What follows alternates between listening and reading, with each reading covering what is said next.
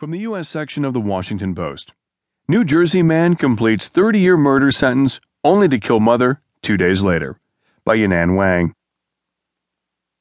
In October of 2014, Stephen Pratt was supposed to begin his life anew. He had served out a 30 year prison sentence and gone home to Atlantic City, New Jersey, where his family held a party to welcome him. But a violent history would repeat itself all too soon. Pratt was 15 when he got into an argument with his next door neighbor.